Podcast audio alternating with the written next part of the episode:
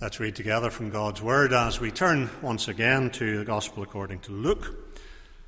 Luke chapter 2 and verse 39. And Joseph and Mary had done everything required by the law of the Lord. They returned to Galilee to their own town of Nazareth. The child grew and became strong. He was filled with wisdom, and the grace of God was upon him. Every year his parents went to Jerusalem for the feast of the Passover. When he was 12 years old, they went up to the feast according to the custom. After the feast was over, while his parents were returning home, the boy Jesus stayed behind in Jerusalem, but they were unaware of it. Thinking he was in their company, they travelled on for a day. Then they began looking for him among their relatives and friends. When they did not find him, they went back to Jerusalem to look for him. After three days, they found him in the temple courts, sitting among the teachers, listening to them and asking them questions. Everyone who heard him was amazed at his understanding and his answers. When his parents saw him, they were astonished. His mother said to him, Son, why have you treated us like this? Your father and I have been anxiously searching for you. Why were you searching for me? He asked. Didn't you know that I had to be in my father's house? And they did not understand what he was saying to them. Then he went down to Nazareth with them and was obedient to them. But his mother treasured all these things in her heart. And Jesus grew in wisdom and stature and in favour with God and men. We often think of the Gospels as biographies of Jesus. In one sense, they are. And yet, they are very different from what we understand as biography. If you were to be reading the biography of some famous person, uh, someone in whom you were interested, uh, and you discovered that really the first 30 years of their life was just missing. You would perhaps uh, feel up to a point you'd been deceived by what you'd bought. And yet, when we turn to the Gospels, we discover that the first 30 years of Jesus' life uh, are passed over in the Gospels almost in silence. His birth, we have the uh, presentation in the temple a few weeks old that we uh, looked at last time. Uh, but really, up until he's 33, uh, we hear virtually nothing uh, about Jesus' life. Uh, and naturally, of course, we'd love to know something uh, about those early years. Uh, what did he do? What kind of child was he as he grew up? What was he like at, at school? How did he relate to his brothers and sisters? So many questions, and naturally we're curious uh, to know. Uh, and that's one of the reasons why there were some uh, early on who wrote, I suppose we'd call them really pseudo gospels, uh, that of course aren't in our Bible, largely inventions, imagination, primitive novels in a way, about the early life of Jesus. Uh, and often you find dramatic stories, the one where uh, he made birds out of clay and then he miraculously brought them to life, things like that. Uh, and you find many uh, stories like that in, in these Gospels. Uh, some have made their way into the uh, New Testament Apocrypha. You may be familiar with some of the books from the Old Testament uh, Apocrypha. You'd find them in Roman Catholic Bibles, for example, in the middle of the Bible. There's New Testament Apocrypha as well. And some of these uh, Gospels, often with a, an apostle's name attached. Uh, you, you, can read some of this fairly wild, imaginative stuff, but we can understand the temptation to fill in the gaps uh, that we'd love to know more uh, about. But in fact, in the New Testament, in the Gospels, uh, there's only one event recorded from those years. But surely that tells us this must be particularly significant. If this is the one thing out of 33 years of Jesus' life that's recorded in the Gospels, this has got to be particularly significant. And so we come to the last section of Luke 2 uh, this morning, and we're turning to Luke 2 and verses 41 to 52 in his Father's house.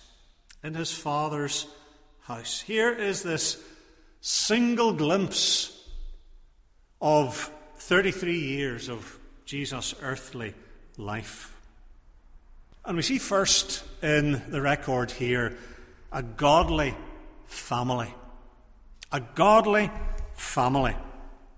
It is a very precious glimpse, isn't it, of Jesus' human family, his flesh and blood relatives. Note verse uh, 41. Every year his parents went to Jerusalem for the feast of the Passover. It's one of the great annual feasts, of course. Tabernacles and uh, so forth. And Passover was the preeminent feast. Uh, if you weren't able to go for the other feast times, this was the one you would really try to attend. Passover had priority over all the others. It was such a significant time for the Jews as they looked back to God's working in their history. And you see here that Jesus is placed uh, in a family where there are people of faith, believing, godly parents, people who were willing to make the effort and incur the expense of a journey uh, up to Jerusalem and staying there for the whole period of the Passover. It wasn't a trivial thing, it, it wasn't inexpensive. Uh, and no doubt there, there were plenty of people who just didn't bother. But oh, we must do it sometime. We'll have to do that. And never did. But here are Jesus' parents every year making their way up, going clearly with, uh, with family, with friends. You can imagine a whole uh, party going up uh, from Nazareth to Jerusalem for the feast. Here are people of faith. This is more than a social occasion. Of course, people would go to have time with their relatives and to meet people they hadn't seen since last Passover. But there's much more going on uh, here at a spiritual level. They're going up to worship God. They're going up to remember the great things God has done for his people.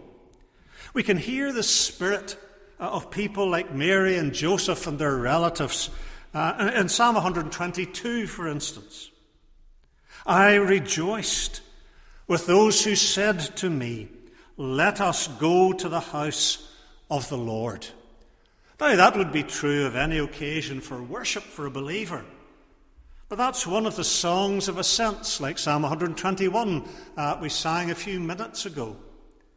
And there, Psalm 122, maybe Mary and Joseph and Jesus and the friends and family sang it as they, they journeyed up to Jerusalem. They may very well have done. But those songs of ascents were particularly pilgrim songs they were associated with people going up for these great feast days. Occasions when people who delighted in the Lord would sing praise. They would rejoice to be able to, to go and be part of the worship that God had ordained for his people. Yes, it would be great to have friends there and to be able to catch up on the news much perhaps as we associate with church, perhaps more so uh, in easier times. But if that's all it was, then really church just become a social club, and you could do that anywhere. And the same for these feast days like Passover. Here are spiritually minded people going up to worship the Lord. Mary and Joseph are part of that. Jesus goes along with them. And so it's, as we've noted already, it's into such a godly family that the Messiah is placed. God very carefully uh, has prepared and chosen the family into which the Messiah will be placed. The visit to Jerusalem uh, isn't just a once a year religious activity, it, it's part of a godly lifestyle that his parents were living. They were setting a godly example to their growing boy. They were going to worship, they were taking him along with them. And so we, we see Jesus, just in this one little episode, we see Jesus growing up uh, in a, a godly family, in a context of living faith. He's 12. When he's 13, he will uh, take bar mitzvah, a son of the covenant, when he begins to take adult responsibilities as part of the Jewish community. This is an important stage in his life. But that's the context, a context of faith, of worship. Uh, it is exactly the environment uh, in which the Messiah would be placed to prepare him and to shape him according to his human nature for the work that lay ahead.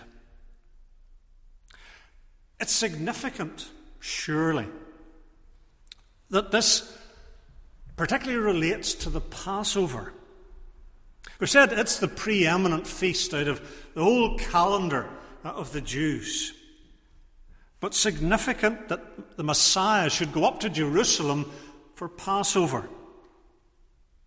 This was the feast, you'll recall, that was instituted by God at the Exodus. And we looked at this when we were going through uh, the first part of Exodus, chapter 12, chapter 13. It was a feast that celebrated the deliverance of God's people. And how were they delivered? They were delivered by the shedding of the blood of a lamb. A sacrifice was offered in every home before the people went out from uh, Egypt. The blood of a lamb was shed. And when God saw the blood, of course, he passed over the Israelites. The means of deliverance was the blood of the Lamb. And it's not difficult to make the connection, is it, with what's happening here? Here at Passover, a lamb died, blood was shed, recalling what God had done for his people in Egypt.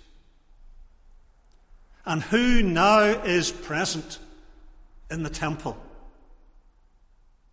John the Baptist tells us John 1:29 the lamb of God who takes away the sin of the world for hundreds of years lambs have died at Passover but now the fulfillment of all of those lambs has come they won't be needed after this the Lamb of God is there in the temple. The fulfillment of Passover has come. He's present. And now he is about to do his work in God's time. That will do away with the need for Passover and animal sacrifices and all of that. The Lamb of God has come. And he's in the temple. He's in the place where the lamb would be sacrificed. And he ultimately will be sacrificed. Some 20 plus years later, to bring salvation, to bring what those lambs on the altar couldn't ever bring. The fulfillment is here. That's why it's such a significant episode. That is at least one of the reasons why that is the single incident from those 33 years that's recorded in the Gospels, because it tells us the fulfillment of Passover has come and the Lamb of God is present. A godly family. Secondly, we have a unique son. A unique son. You can imagine the, the, episode very readily, I'm sure. That they're returning to Nazareth. There's a whole collection of relatives and friends and the youngsters are running to and fro between the different families and enjoying themselves with their, uh, their, their cousins and whatever else. And suddenly, disaster. Verse 43 through to 46. Eventually, after a day's journey, well on the way home, Mary and Joseph discover Jesus is not with them. Very possibly, each one thought he was with the other, or he's with some of his relatives or some of the friends. Very natural, a crowd of people. You can't keep track uh, of youngsters. But finally dawns on them he's not there at all. They've been on the road for a day. They've no choice. They've got to turn, let everybody else go on. They head back to Jerusalem. Another day. Two days gone. And then a third day searching. That makes up the after three days of verse 46. A day searching Jerusalem. Finally, they find him. He's in the temple courts, verse 46. Two particular things stand out about Jesus as they discover him there in the temple. First of all, you see he is a learner. He's a learner sitting among the teachers, listening to them and asking them questions. Now, it's not unusual uh, for young Jewish boys to attend the, the debates of the rabbis. It's almost in some ways be a spectator sport. Uh, and if you've ever heard uh, Jews or Jewish scholars debating and arguing, it, it is like unarmed combat. And they know the rules and they know what they're doing, but the young men would come and they'd sit and they'd listen to the scholars and the experts and the arguments to and fro. It wasn't unusual, but certainly unusual for a 12 year old to be doing that. And you see, this growing boy at age 12 is a learner. And he's there to learn. Uh, you know, traditionally, and you often find in Christian art, it's Jesus debating, disputing with the teachers. There's no suggestion he's disputing, that he's arguing or disagreeing with them. He's listening, he's learning, he's asking questions. His human mind needs to be nurtured and educated. Don't for a moment slip into thinking the human mind of Jesus at 12 years old knew everything. The human mind of Jesus still doesn't know everything, it couldn't contain it. He's a 12 year old. He has to learn, he has to be shaped. And this is part of the process. Only his divine mind could know all things. He's a real 12 year old. Unusual in some ways, as we'll see. Everyone who heard him was amazed at his understanding and his answers, verse 47. He's not your average 12 year old, no doubt about that. There's something different that people can discern as they watch him and listen to him. There's something special about this child. People can see there is a depth of spiritual understanding uh, that is certainly very unusual, if not unparalleled. And yet, it's not such uh, that people are just overwhelmed with a conviction this is God, this is the Messiah. They're not. They can listen, they can be amazed, they're impressed. But to them, he's still a 12 year old, maybe very precocious and of striking ability, but he's a 12 year old. He's a learner. His human mind is being nurtured and fed and shaped. And he's learning about the scriptures. Can you imagine Jesus as he learns the, the, the, law and the prophets and coming to understand that he fulfills a passage like Isaiah 53 despised and rejected of men, a man of sorrows. And coming to the point where he understands that's me. And in the Psalms that we sing, and Jesus, as he sang them, coming to understand that's me. Learning about Passover and understanding the shedding of the blood of the Lamb and coming to realize it'll be my blood.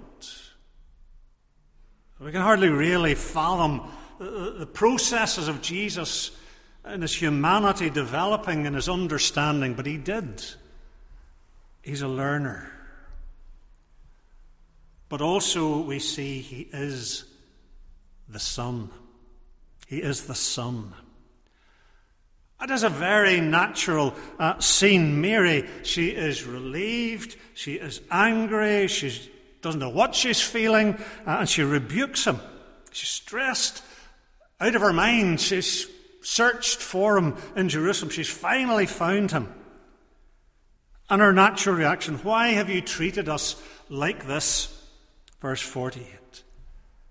She's relieved, she's found him, she's angry, she, the search, all of that. It just crowds in on her at this moment.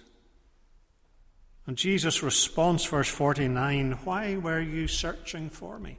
It's not that he's unfeeling or doesn't understand, but he seems to have expected that they would know where to find him. That perhaps, in a sense, the temple would be the first place they would look.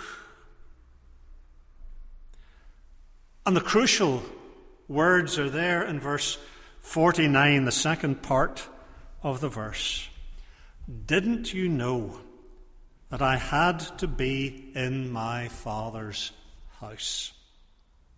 It could also be translated that I had to be about my Father's business, to get in the older versions. It could be either. Hard to call which is better. Probably I had to be in my Father's house is slightly more likely. But do you see the contrast? Mary, why have you treated us uh, like this? She is stressed, she is anxious. Your father and I have been anxiously searching for you. Your father and I. And then Jesus says, Didn't you know I had to be in my father's house? That's not Joseph's house course it's not. There are two fathers here. There are two different fathers in view. Joseph, yes, fills the role of father in the earthly family. He has an important role to play. But there is another and a greater father whose son Jesus is. And that is what he's talking about. He understands that, yes, Joseph, in a sense, is his father. But there is a greater Father, the eternal, everlasting God. And Jesus is his Son. And it's his will that he has come to fulfill. That's why it's such a striking expression. Even at this early age, 12 years old, Jesus has a profound awareness. An awareness, first of all, of a relationship. That's clear, isn't it? A relationship that he bears to God. This was not a, a, a usual way for Jews to speak, to refer to God as my Father. Yes, God was a father to his people, but that individual sense just wasn't how they would speak about God. And when Jesus uses those words, we've a, a very significant glimpse into the relationship that he bore to his Father in heaven. No doubt he had much still to learn about it, but he knows even now that his father, his real father, is in heaven, whose house the temple is. He's a profound awareness of a relationship, and he's a profound awareness of a task, a task that he is to perform. He knows he has come with a mission. And there's been nobody in history with a more powerful sense of mission than Jesus had. John in his gospel brings that out particularly clearly. And so in John 4:34 he speaks of carrying out the will of him who sent me and finishing his work. This is a man with a mission, and at 12 years old, he knows that. He knows he's come with a work that he must do. There's that must, you know. Did you not know it? I must be in my Father's house. There's no option about this. It's not just a hobby, it's not just somewhere he went out of interest. He must be there. It is part of the Father's will for him. A profound awareness of a relationship, the profound awareness of a task. His understanding of that task, no doubt, will grow as he develops and matures. But even at 12, he knows he's come with work that he must do. Work that he must do for sinners like you and me. He is a unique son. Godly family, a unique son. And at the end of the chapter, we have an abundant blessing. An abundant blessing. Another little glimpse of his home life. We go back down, we're told, verse 51 he went down to Nazareth with them and was obedient to them. He is the perfect son. He is obedient to his parents. He's not strutting around the house thinking, I'm the Messiah, I'm special, I'm God's son. Everybody's got to jump to what I say. Far from it. He is a godly adolescent, a godly young man. He is the perfect pattern of humanity. And the focus now, he's back home in Nazareth, is going on uh, developing bar mitzvah 13, all the responsibilities that would uh, come to him. The focus is on Jesus very clearly. Joseph disappears from Luke's gospel entirely.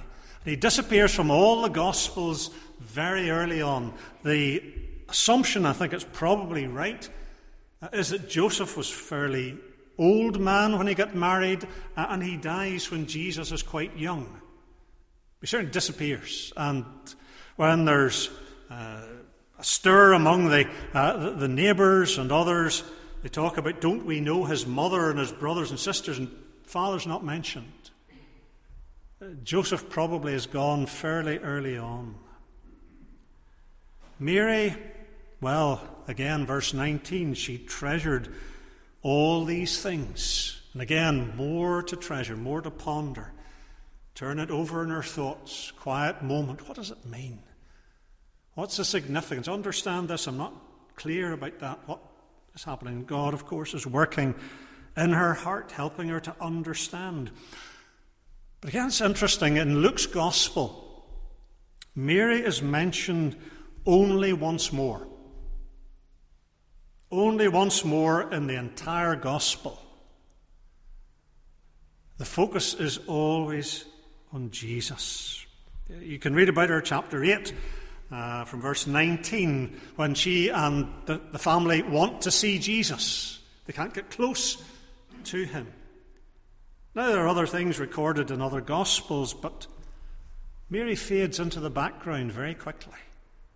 That there is no uh, fuel in the Gospels for a focus on Mary and putting her in a position of prominence. The Gospels don't do that.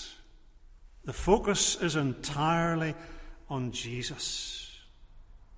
His earthly family recedes into the background. His brothers didn't believe on him until after the resurrection. Isn't that interesting? They grew up with him for 30 years, some of them. They didn't believe he was the Messiah. They saw him at school, at home, and he was a normal human being. After the resurrection, they came to faith, but not before. Attention again is diverted away from them. No encouragement to imagination or myths or stories about his family life. Nothing in the Gospels. All the focus is on Jesus. The Messiah is absolutely central. Again, has a significant description of his development. He grew in wisdom and stature. And our understanding of Jesus and his human nature has to include that. He did mature, he did develop, he did grow in wisdom and stature. Normal mental and physical development of this young man, this true humanity. He lacked nothing of human nature, and that's vital. Because if Jesus doesn't have a complete human nature, he's not able to save us as complete human beings. Phrase often used by the early uh, church theologians what he didn't assume, he didn't save. And if he didn't assume full human nature, body and soul, he can't save us as full human beings. But there it is mentally, physically, spiritually, he grows, matures, develops.